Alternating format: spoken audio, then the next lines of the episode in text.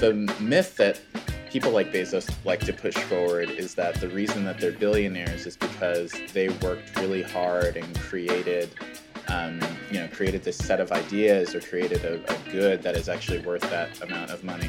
But the truth is, all of their wealth stands on is is an accumulation of lots of things pulled from lots of different places, and that pulling is the wealth extraction that we're describing. So, um, you know, when you when you take uh, you know, and, and a, uh, a, a, set of vulnerable workers, um, like workers in Minneapolis who work at Amazon's facilities.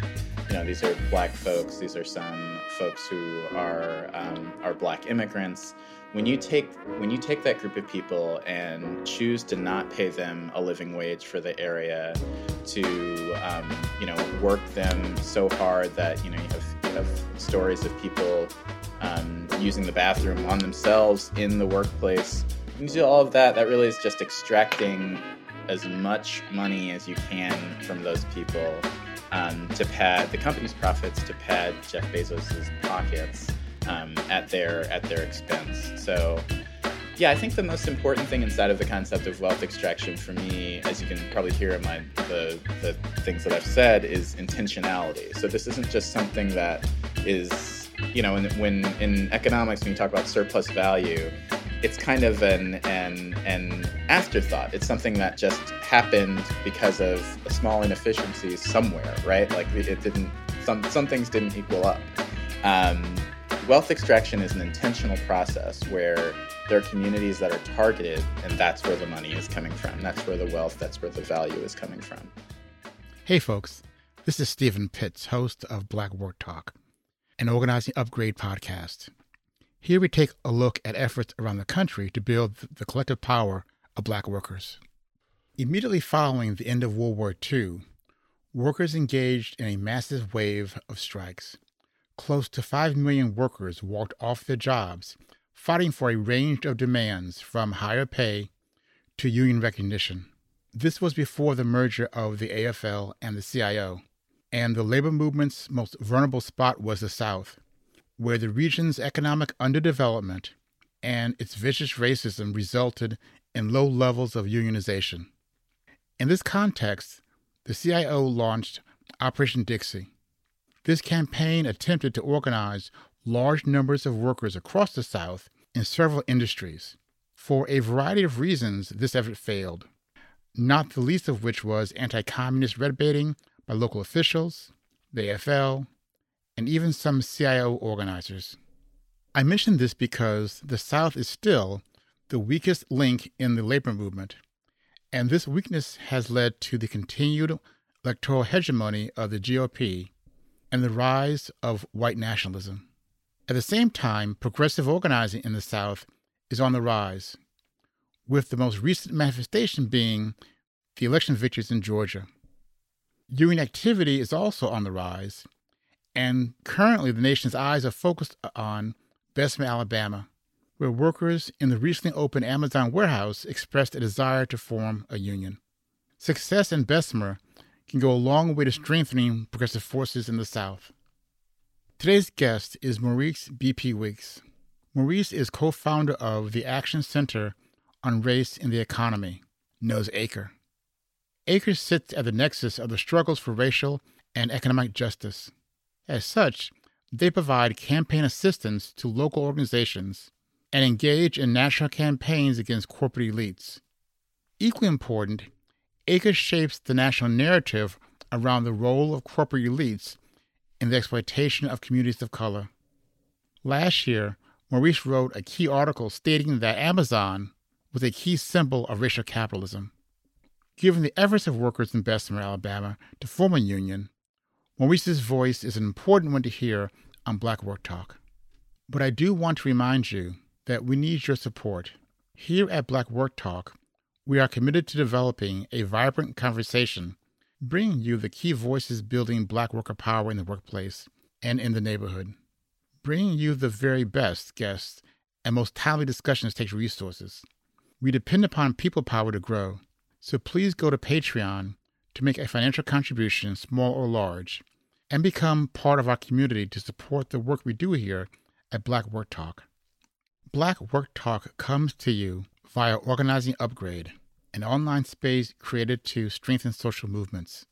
If you appreciate Black Work Talk, check out Organizing Upgrade's weekly live show, Frontline Dispatches. The show spotlights organizers and activists at ground zero of fights for racial and economic justice. Like Black Work Talk, it gives the mic to people with worlds of insight, people who you might not hear otherwise. You can catch it on Wednesdays at 7 p.m. Eastern, 6 p.m. Central, and 4 p.m. Pacific, or anytime on Organizing Upgrade's Facebook page. Say Maurice, man, thanks for coming on. I appreciate it a lot, man. Absolutely, absolutely. I've been I've been looking forward to this all week. What's happened in Detroit, man? Anything special?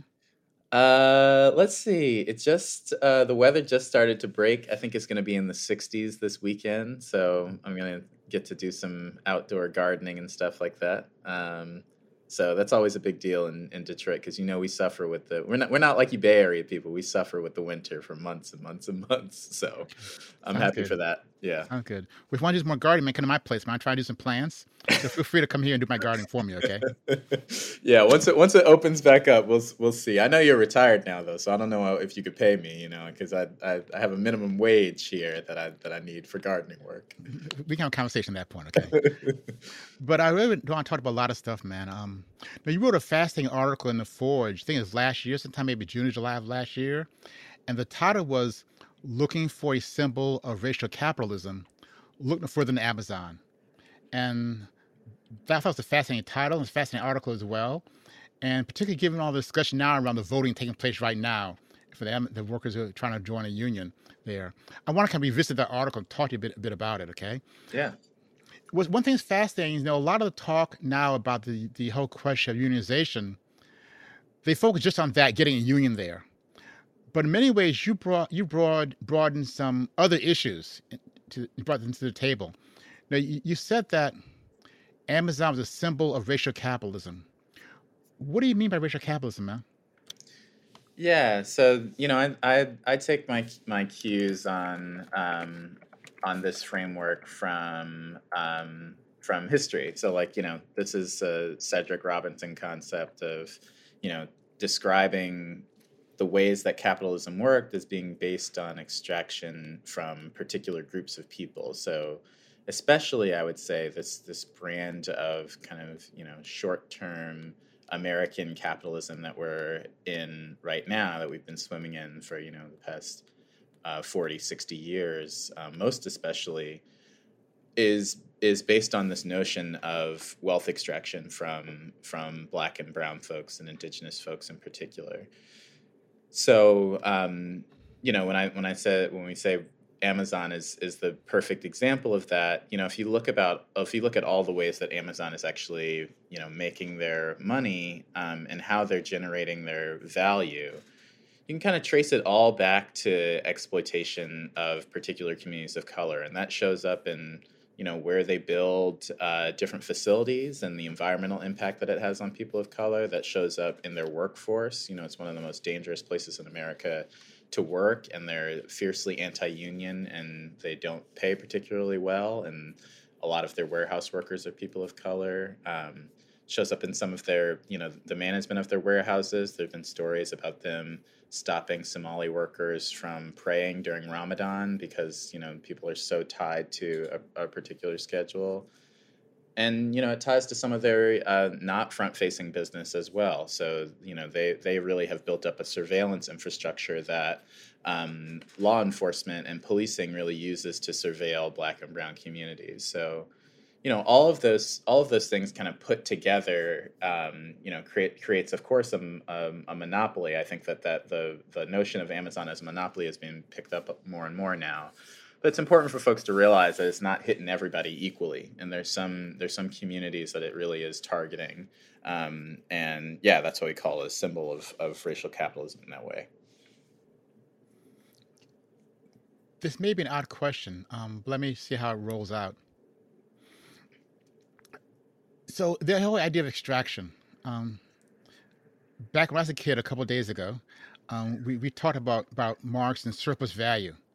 Okay, how does the idea of of extraction differ from this idea of surplus value? Yeah, yeah. So the idea of of extraction is, you know, the the the way that these, um, the way that companies make make their money, um, how they pitch it is that, the, or let's even take it to someone like Jeff Bezos, the way that his wealth and the wealth of his firm has been created is all through the the through workers, through people who um, who are actually running the warehouses through uh, smaller businesses who are creating the products that he sells, and through my data, your data, and the data of everyone else on on the face of on the face of the earth. Um, you know, the myth that people like Bezos like to push forward is that the reason that they're billionaires is because they worked really hard and created um, you know, created this set of ideas or created a, a, good that is actually worth that amount of money.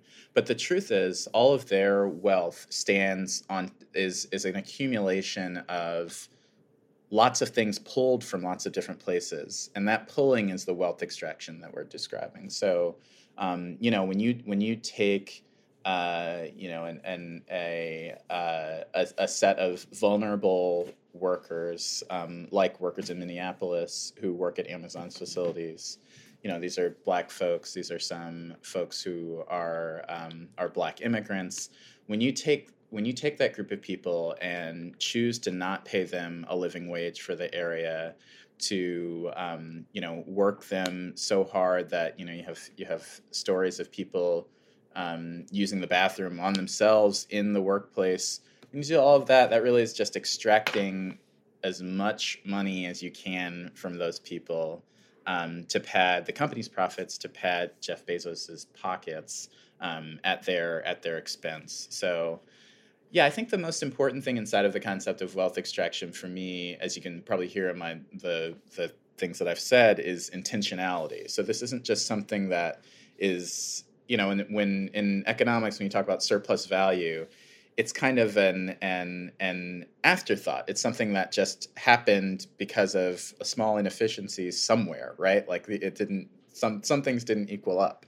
Um, wealth extraction is an intentional process where there are communities that are targeted, and that's where the money is coming from. That's where the wealth, that's where the value is coming from. Um, so I think it differs in that way.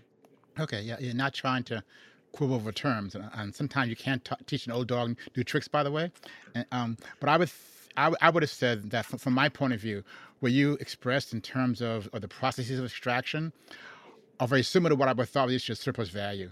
I thought that clearly it's a matter of intentionality, that they simply are intentionally rolling out a certain way, and they simply pay X and get paid 2X, and the difference is the surplus value itself. And, and I raised the question also because and I do want to get back to Amazon, by the way, so I'll, I'll get back in a second. It just yeah. it seems to me that if the idea of, of extraction is kind of centered of all of our political economy, that means that all workers face their wealth being extracted from them black, brown, Asian, and, and so forth. And, and sometimes the way I hear the conversation, it's almost as if that we have, with extraction from workers of color, and that's the the sole source of the wealth.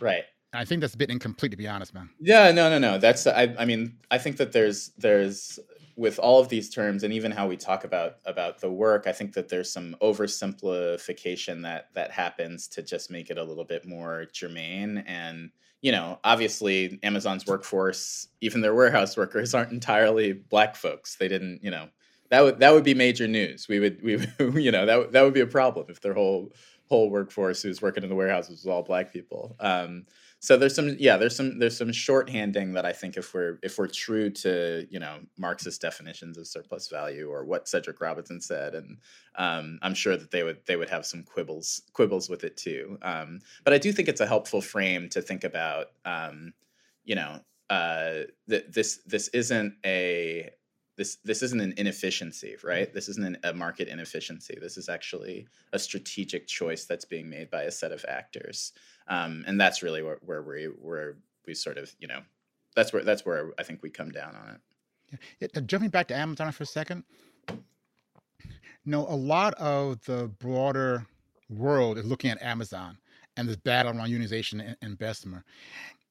Why is it important for activists and advocates and organizers who are watching this campaign to, to have a sense of this notion of racial capitalism and with extraction being how they see it versus simply doing right by some poor workers sort of thing.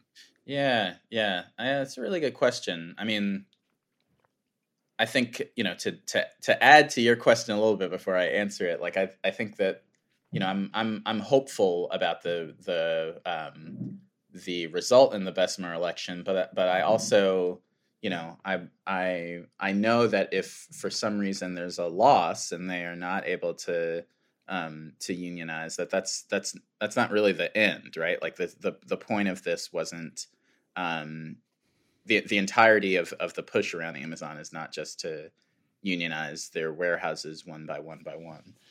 I think a more important thing really inside of inside of the bessemer fight is that um, you know, this is a, this is a company that they really don't have they don't rack up a lot of losses generally. like this is the most powerful company, arguably, in the entire country, um, and for the most part, what they say goes. Um, I mean, we saw this when they decided to expand their HQ2, and they, you know, they they did take a loss in New York, but I think what people missed in that fight is they went all around the country, city to city. They got cities to sign these agreements where the cities gave all of their data over to the company. They were jumping over themselves to give them different municipal finance deals and tax cuts and um, and Amazon's going to take advantage of all of those things that they learned during that during that process, right? Like, so that this isn't a company that that that takes a lot of losses it would be a real um, you know blowing up the death star moment for um, not only for them to you know allow unionization in a part of their shop but to do it um, you know in a place where uh, where in alabama where um, you know that is sort of the the one of the main front lines of right to work, um, and we see that with the auto industry in Alabama and um, and and big companies like like uh, like Amazon. Um, and then it's you know it goes without saying because this is Alabama, like these are these are Southern Black folks. These are folks that that traditional labor organizations um, in recent years, because of right to work and lots of other things, have not been able to make the type of um, have not been able to make the type of gains and have been losing union membership and um, it's been a real struggle to organize in those places. So so this is just important for so many reasons. Um, um, but like I said, it's not the it's not the end of the fight, no matter which way it goes, really. You know, a couple things. I, I um, when I think about the power of be it Amazon or, or Walmart or those companies, I think back to what I'm assuming is a sense of power that people felt that Ford and GM and US Steel had back in the day. And we love to kind of peruse the Twitter of the day, because it'd be a newspaper, right? Or the radio shows. Right, right. And and see how, how that kind of battle unfolded in terms of people expanding the possibilities of success it was doable. It's a fascinating book that talked about kind of the battle inside of, of Black Detroit, where you are, around the question of Ford. Yeah. How Henry Ford basically, I mean, in a crude, crude, unnuanced term, way bought off black preachers by giving yeah. jobs to their their newly migrant um, parishioners, and a battle over should the black community lean toward Henry Ford or lean toward the, the, the unionization campaigns themselves. So, in some ways, it's a similar process. And, and what I also think about is is how do you it's called the, the Georgification of the South unfold. Mm-hmm. And so, how do you kind of see what happened in Georgia happen in Florida and and, in Alabama and so forth? In yeah. some ways, this could be part of that process. I think. I totally. I mean, I totally agree. I think it's uh, that you know all this timing of everything is not coincidental. Like I think that there is is political, um, lots more political activity and national attention being put towards political activity that's been there for a long time too. I think the other reason that I think I think of uh, you know this this just the union winning there is not the end is you know there there've been some really hard fought union battles that you know 20 30 40 years later um, the union doesn't have the same vigor right? The union isn't fighting as hard for their workers as they were. They're a little bit cozier to the company Um, and I, I, you know, again, would love to go back and and and also look at the tweets of the day to see the difference between, you know, some some a, a, a shop like UAW and how they talked about the company, um, you know, decades and decades ago, and how they talk about them now, and compare those two things side side by side because they do have a different relationship with Ford and GM than they did when they were, you know, when they were going up against Edsel Ford and and the rest of that family. So um, and that that's not you know there there's a uh, that's something to worry about, especially when the company that you're organizing is a really really really powerful actor like the auto industry was and like Amazon is. So you know the fight continues. Yeah, yeah. I want to shift a bit from um, Amazon per se and the the broader issue, kind of the Black freedom struggle. And over the last five years or so, there's been more and more talk about the term racial capitalism. It's been used more and more in looking at systemic issues facing black workers and stuff.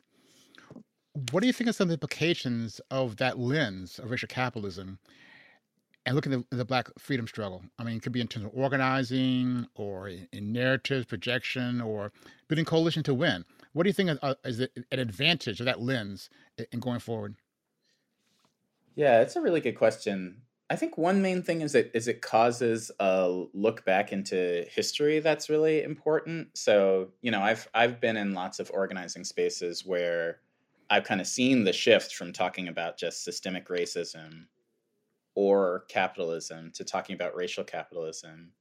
And one of the things that will usually come up is is slavery, you know. Um, and you know, you might think of that as like, oh God, like we're we're just talking about slavery every single time that we organize. But it actually is, I think, really important, especially for newer people who are being activated to realize a how recent some of those struggles were, and then b the connection between what we're dealing with right now and the way that the slave trade operated, um, and that slavery operated in in the U.S. Um, I, I I think that's one thing. The other is like you know I I I also think that there there has sometimes been this this disconnection between the things that are racist, you know, sort of structurally racist, like police and like bad schools and like whatever, and then capitalism on the other sides, and and like that's the worker stuff. That's the you charge too much money for this stuff and part of the the um, you know what I've what I've seen is um, I I don't know if this was really the intention of the creation of the term, but I've seen a linking of those two things a lot more when people are using the framework of racial capitalism. So you know you're intentionally taught. Of course, you're talking about things like police brutality. You're talking about uh, you know how schools are funded, et cetera. But then you're also talking about you know the grind and um, you know being close to starvation and lack of health care and all the other things that individuals have to deal with. You're not kind of splitting folks from their work and their other life um, mm-hmm. because you know we especially black folks you know i'm i'm i'm just black all the time. I'm not black at work and then get to you know walk home and not be black. So yeah i, th- I think uh, that as a as a narrative device it's done a lot more of that in in movement spaces i would say now I think about about the implications around today's organizing. Yeah, um, I think you're right that, that that what happens a lot is folk bring in a longer view and historical lens to the conversation, which is still equally important to know that we aren't kind of brand new, top flight, brand discover new stuff, right? There was uh-huh. a guy named Du Bois; those kind of people they existed, by the way. But I think also it's in question to say how do you apply it today, and I think about the question of of how do you organize and the value up or down on actual workplace organizing. Yeah.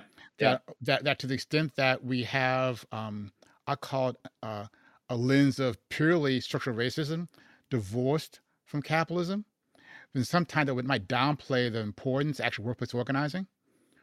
Or if you talk about the kind of a narrow view of, of structural racism, you can get stuck in what I'll call a narrow disparities analysis. That's right. And and and so, for instance, around housing stuff, if we can get more black folks on homes, we've done a good deed. And clearly important. I yeah, I got I own a house. I'm not gonna be hypocritical at all, by the way.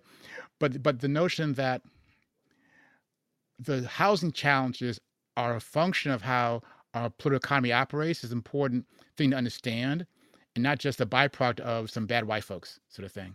I think that that's yeah, that's exactly right. I mean, and you know, part of the re- we we are both on the board of the Black Worker Center, although you're abandoning us soon. Um, uh, but part of the reason that I'm on that board is because you know I I look back at history and I see you know the importance of what uh, you know what we're what we're primarily are started as workplace organizing as spaces for Black folks to actually talk about lots of other issues that were affecting them and they did let the lines bleed over right? Like there was like you know how how are we being treated as sleeping car porters? And also how are we going to as a people you know change voting rights? And those things were those were those were conversations happening at the same meeting and i think that that's that's really important you know for better or worse right now a lot of our time is spent in workplaces. A lot of the, that's the that's the political organization that people are most likely to be engaged in, um, or the organization rather. So making that political, I think, is great, and and you know being encouraged to do that with with organizing under racial capitalism is good. And so the idea of being in a workplace is a pre-pandemic view, by the way. And so the question is, post-pandemic, what's the view? But that would that be another another no, podcast no, no, no, no. We're still okay? in workplaces. We're just we're just virtual. We're we're just virtual. Our workplace is Zoom now. It's like a, a, postmodern view of workplaces, but whatever. Right, okay, right. okay.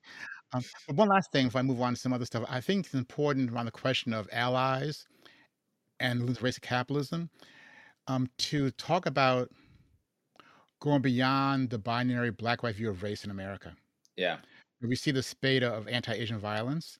And a lot of ways, it's hard to fully absorb that because in many ways our kind of our language doesn't fully allow for that. You know, and I think to the extent that we can see that notion of extraction happening to all workers and then impacting a variety of institutions, not just a black thing, then it allows us being to talk about how are other peoples facing racial capitalism. And it may be different from black folks, they didn't make them white, by the way.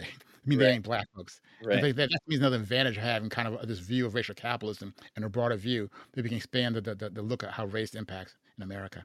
I think that that's right. I mean, I, th- I think that the danger, of course, is if you if you sort of collapse it to you know, okay, like the way people of color experience the world is this, and you're sort of mashing together black folks, folks who identify just as Latino, folks who are Asian, folks who, you know, everyone into one category. And the truth is, you know, we do experience things a lot, a lot differently. And, you know, skin color and history has a lot to do with that. Um, so yeah, I mean, I, th- I think you're absolutely right though. Like looking at, looking at how the exploitation and, and racism works across different race across different non-white races is really important.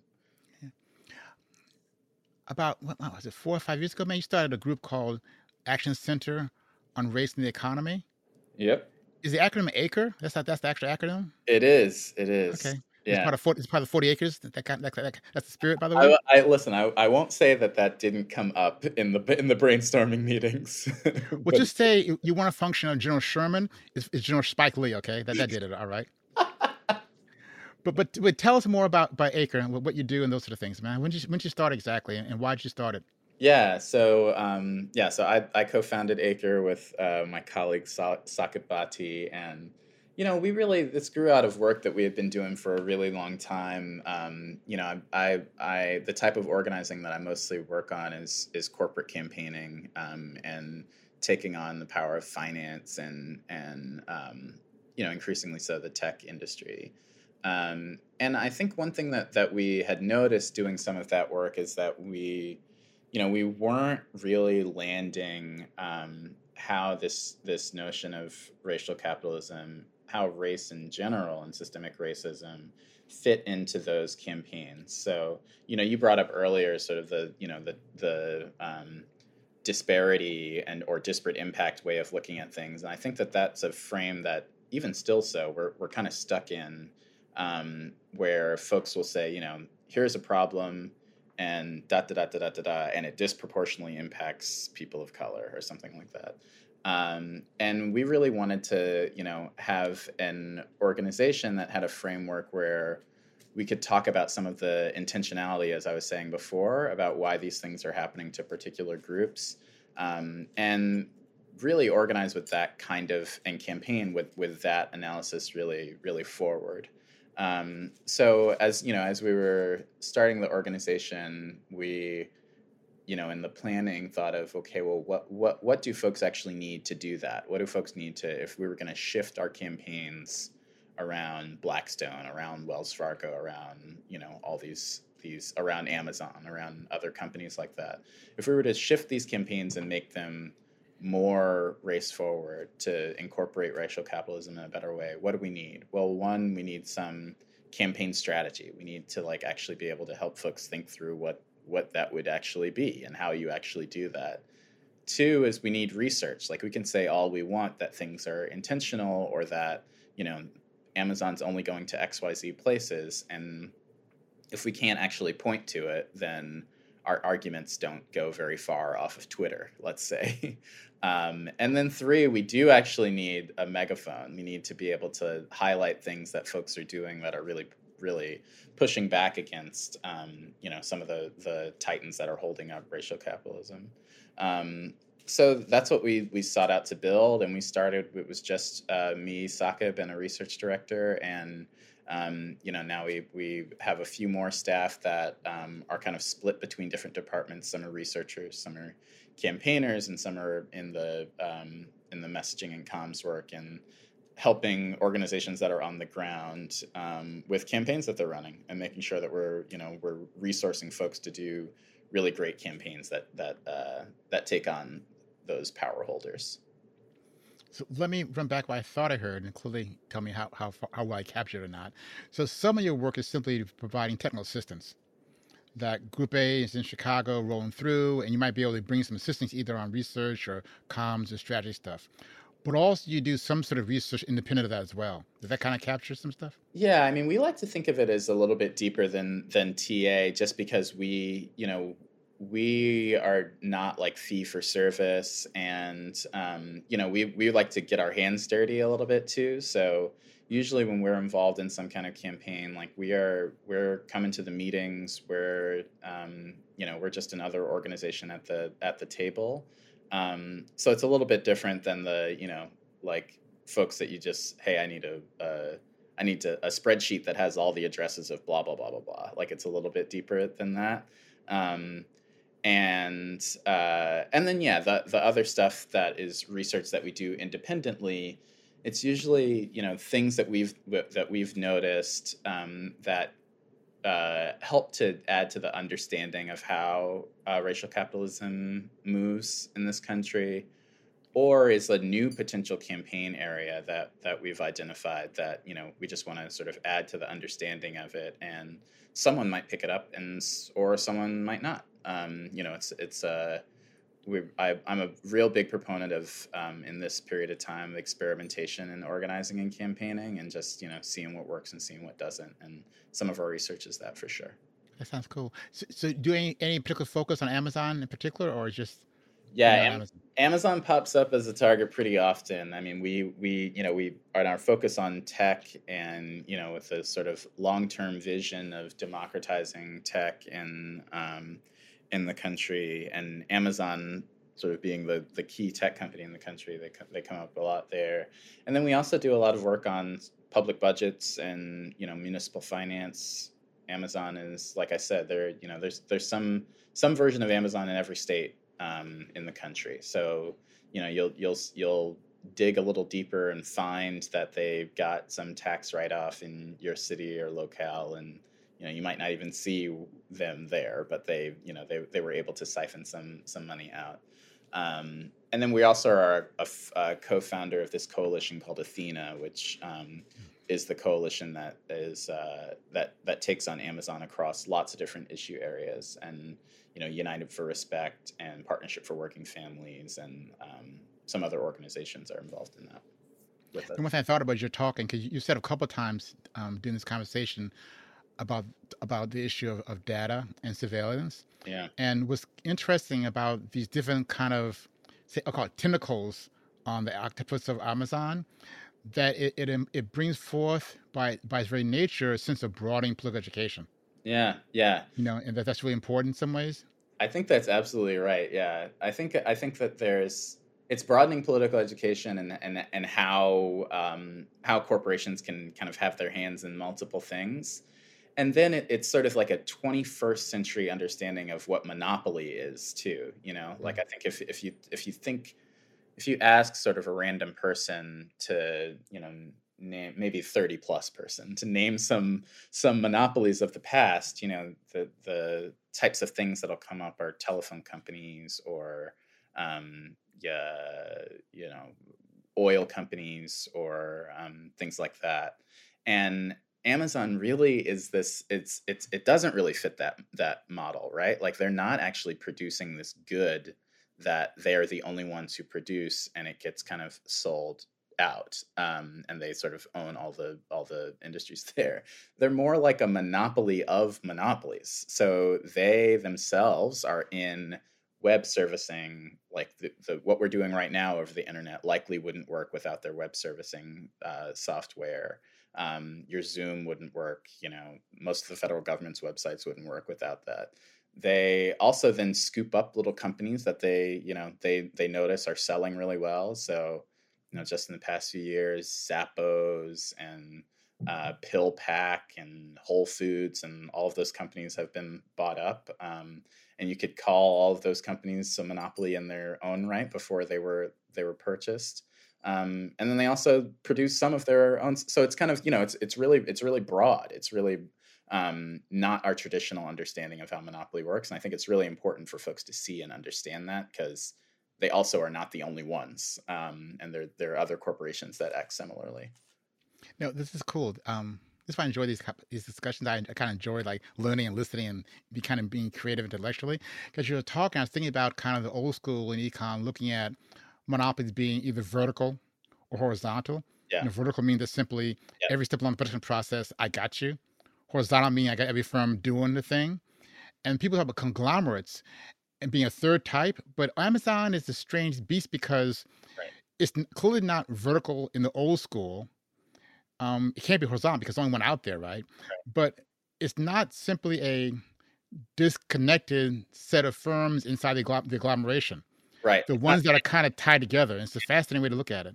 Right. Yeah. It's not. It's not Samsung. It's not you know all these companies that are okay. You make washing machines and you make stereos, but like those things are kind of separate lines, and those are two big companies inside of you know. It's not that it's kind of a vertical, horizontal conglomerate yeah. monopoly of monopolies, you know? Yeah, yeah, I thought of kind of amoeba type thing, you know? Right, yeah. And one important thing too is that the way that you think about the way that a Samsung is involved in our lives, you know, we buy Samsung products far different from Amazon. That's right. We kind of we kind of breathe Amazon basically in a lot of ways, you know, which is different from how we interface with Ford or GM or Samsung or, or those those kind of groups. Yeah, and I think that that's that's that is newer. Um, you know, some of that is just the advent of the internet that makes those kinds of things newer, where like they own web servicing, which is now how all websites work. Um, and some of it is also government, um, you know, let's call it acquiescence at the at the best.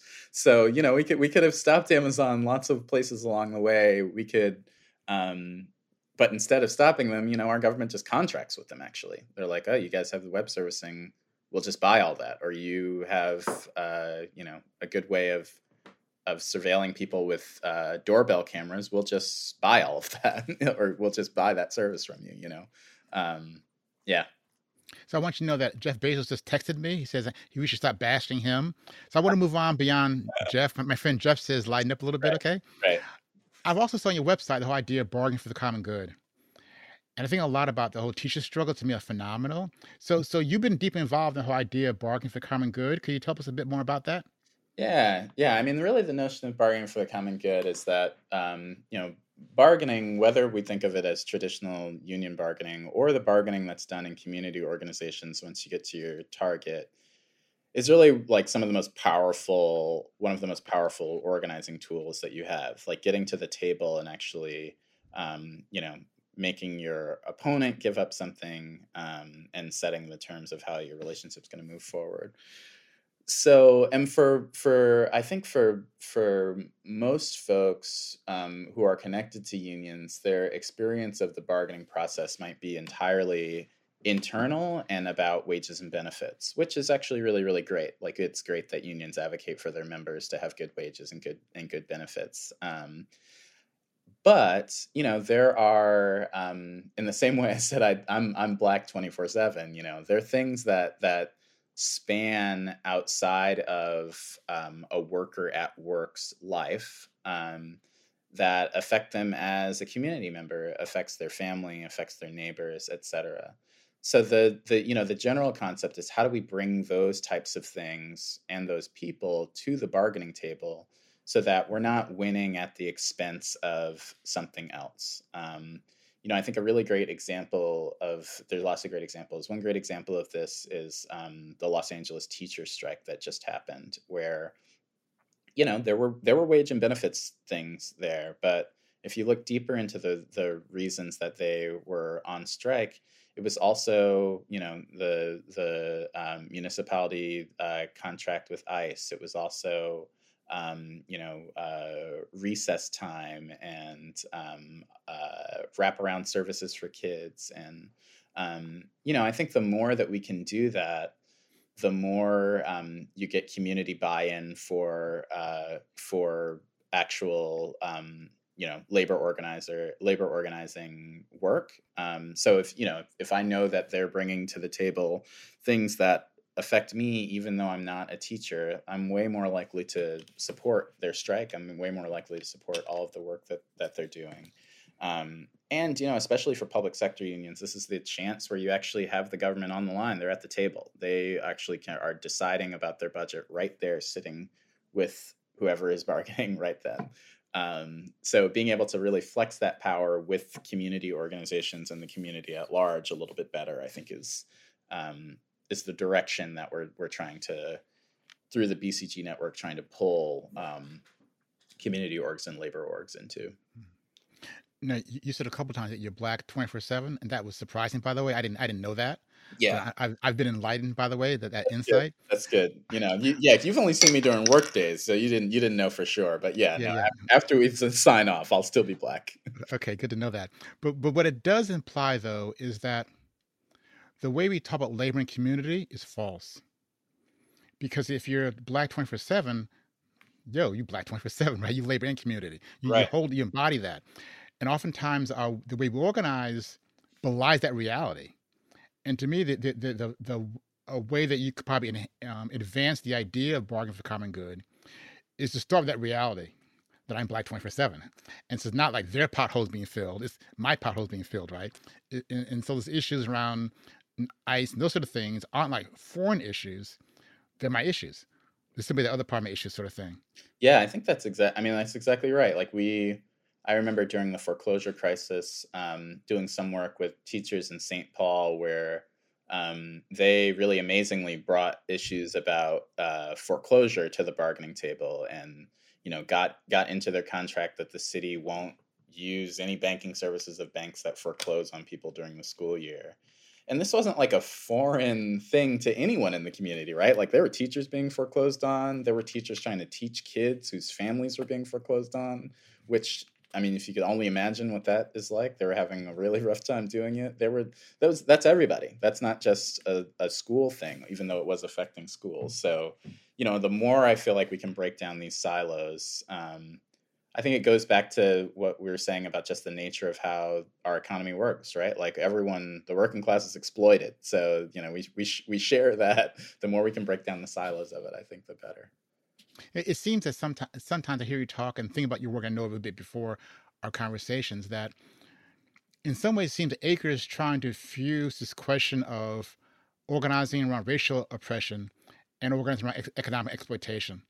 They aren't really separate things. They're simply one and the same. It's really super important. Yeah. Um, so uh, in preparation, I do prep a little bit, by the way. I, I look at your website, and um, it said one thing you said is that we believe that race and class are intrinsically linked, and that it's not possible to fix the structural problems of our economy in a race neutral way. And yeah. I mean, that you've been saying for the last what 15 20 30 minutes right right so I, f- I fully get that does it work the other way as well? That you really can't talk about, you really can't fix structural racism without talking about our economy.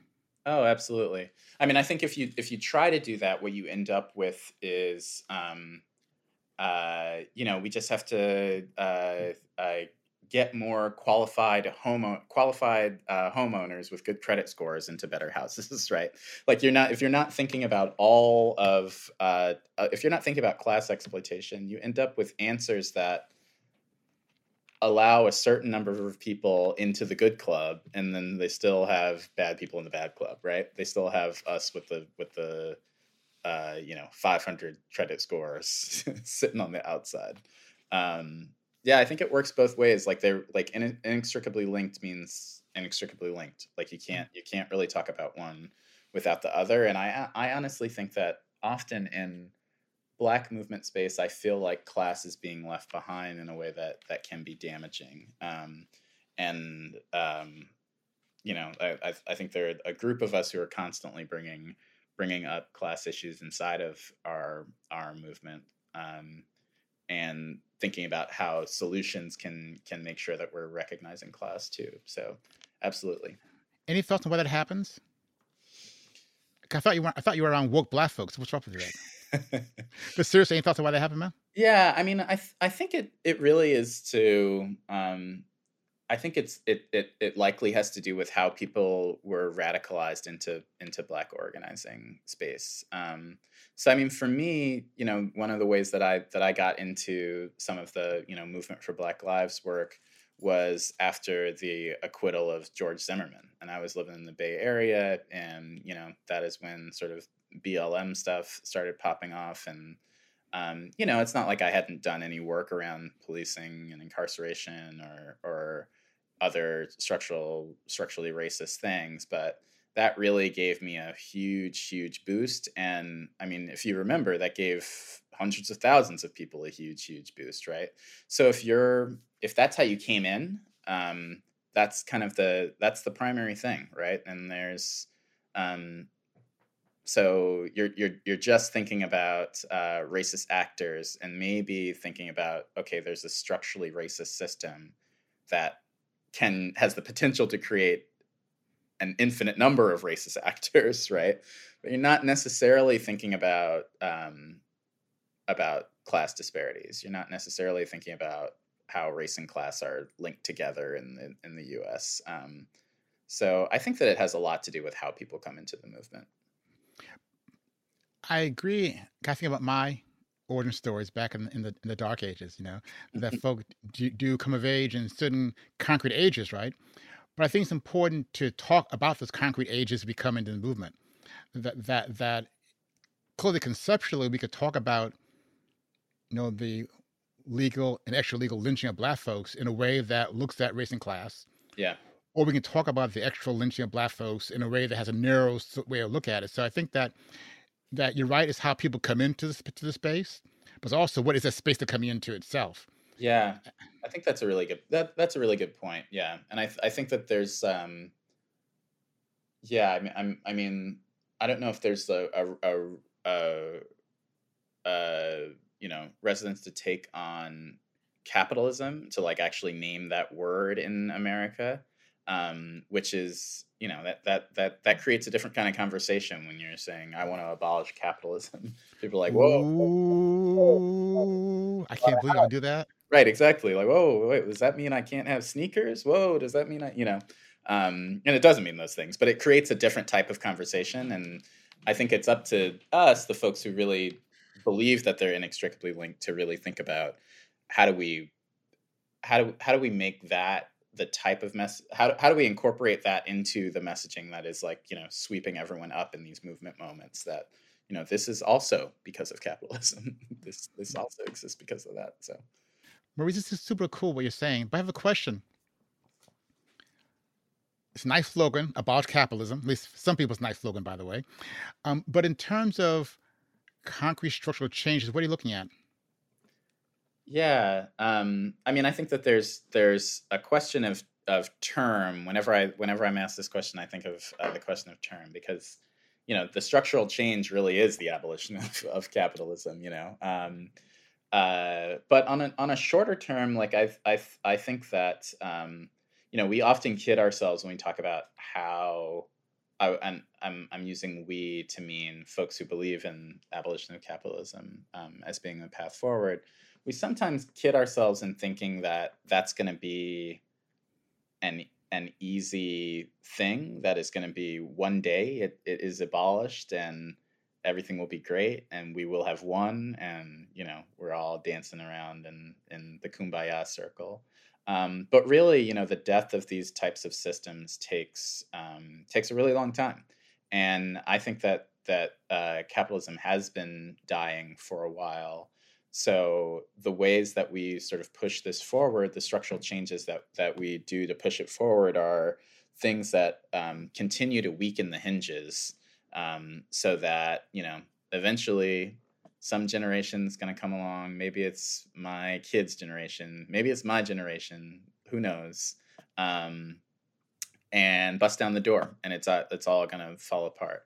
In the meantime, I think like you know, I could I could see a real change in um, in how we actually do some of the core things that uh, financialized um, uh, capitalism uh, is doing now differently. So moving away from you know short termism that uh, private equity and hedge funds and big financial firms really um, uh, really traffic in and really control the economy to more cooperative models um, that you know th- that themselves are not sort of the you know you, you can't exist outside of capitalism even if you're in an awesome co-op but you know it's really great to both to to show that those things um, have value to to individuals and um, uh, and to practice those things as as a people, you know, um, to practice how we live in a way that is not based on short termism and and um, endless consumption and endless growth. Um,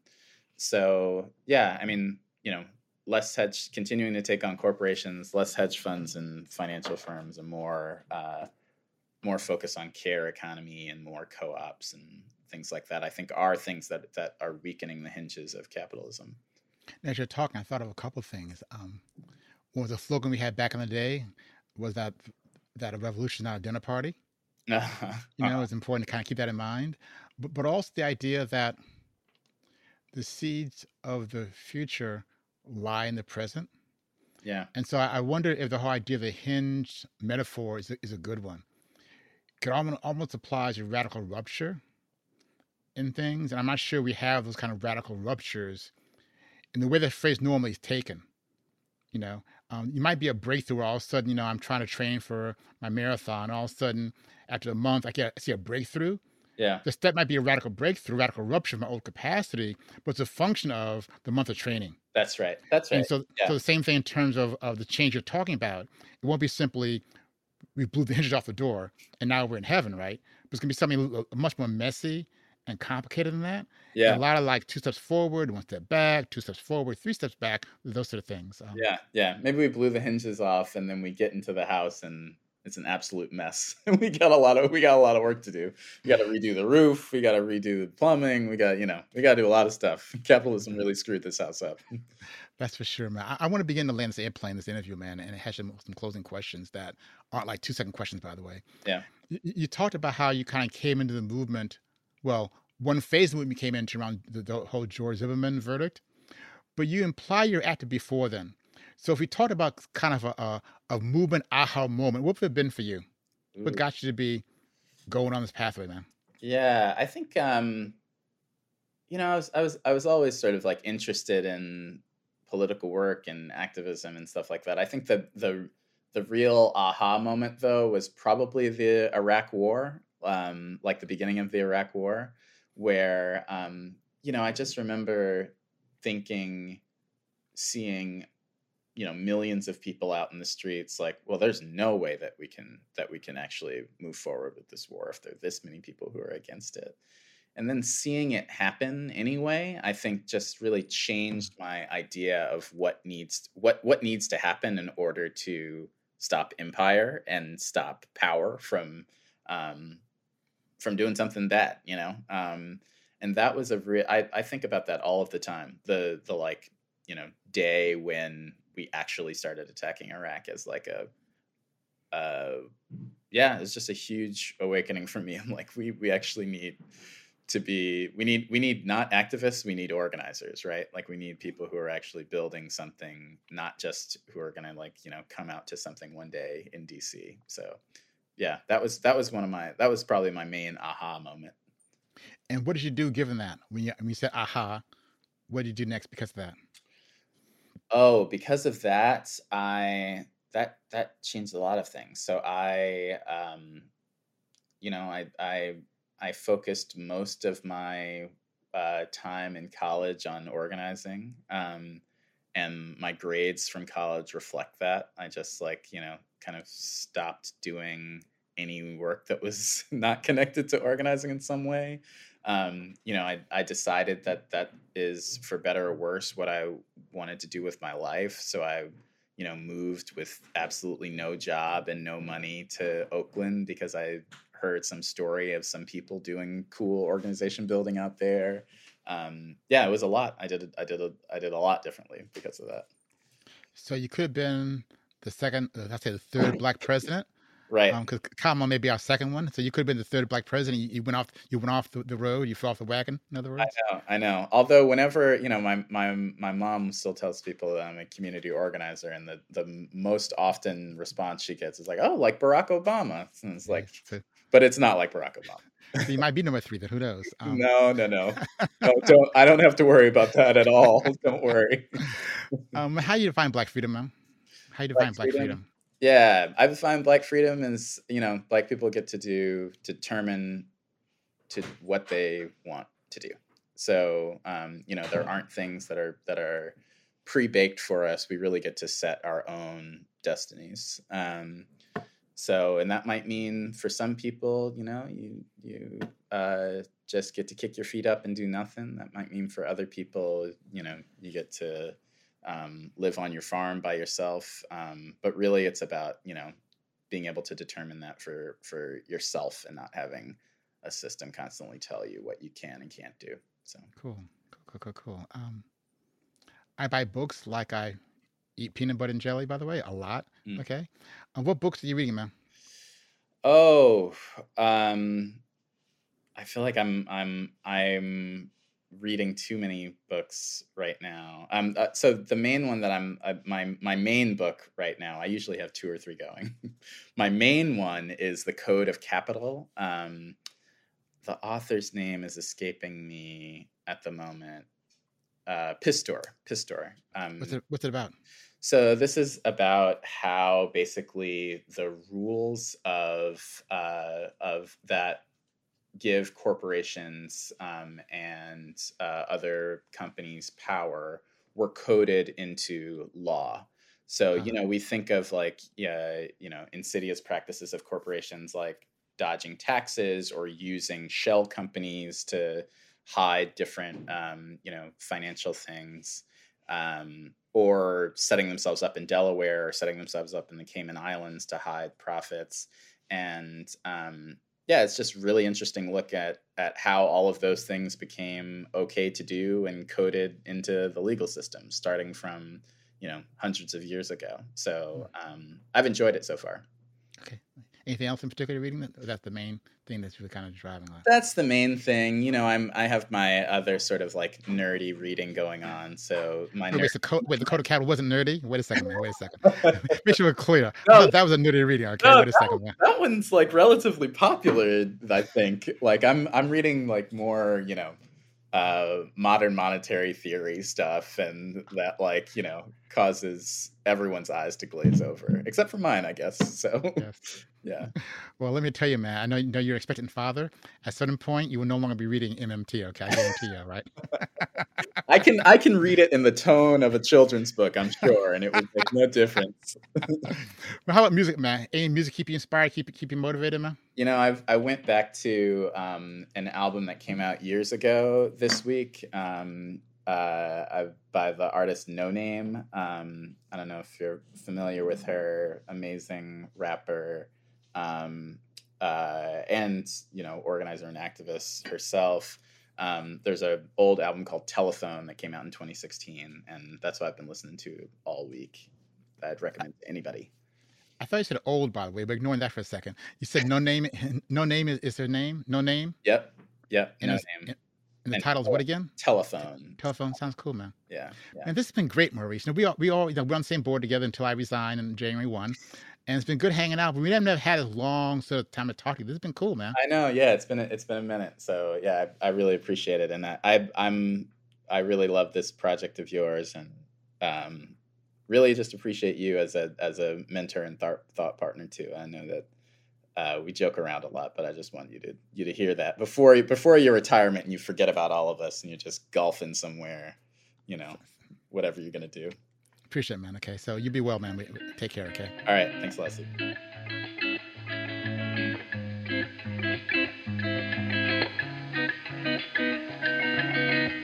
I really enjoyed talking with Maurice. One of the many insights I learned during our conversation was the notion that the activism of people new to social change reflects how they came into the movement.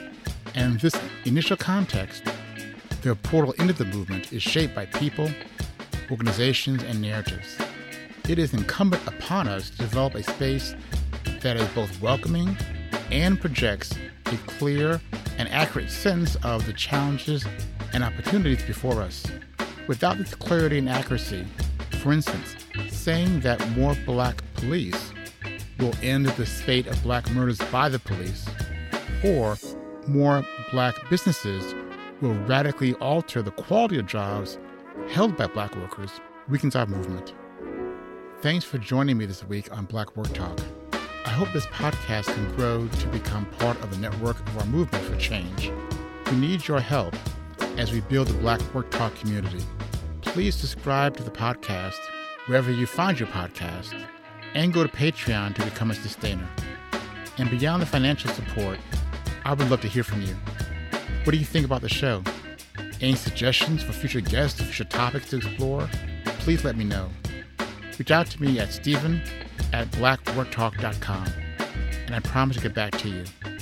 Until the next episode, stay safe and be well.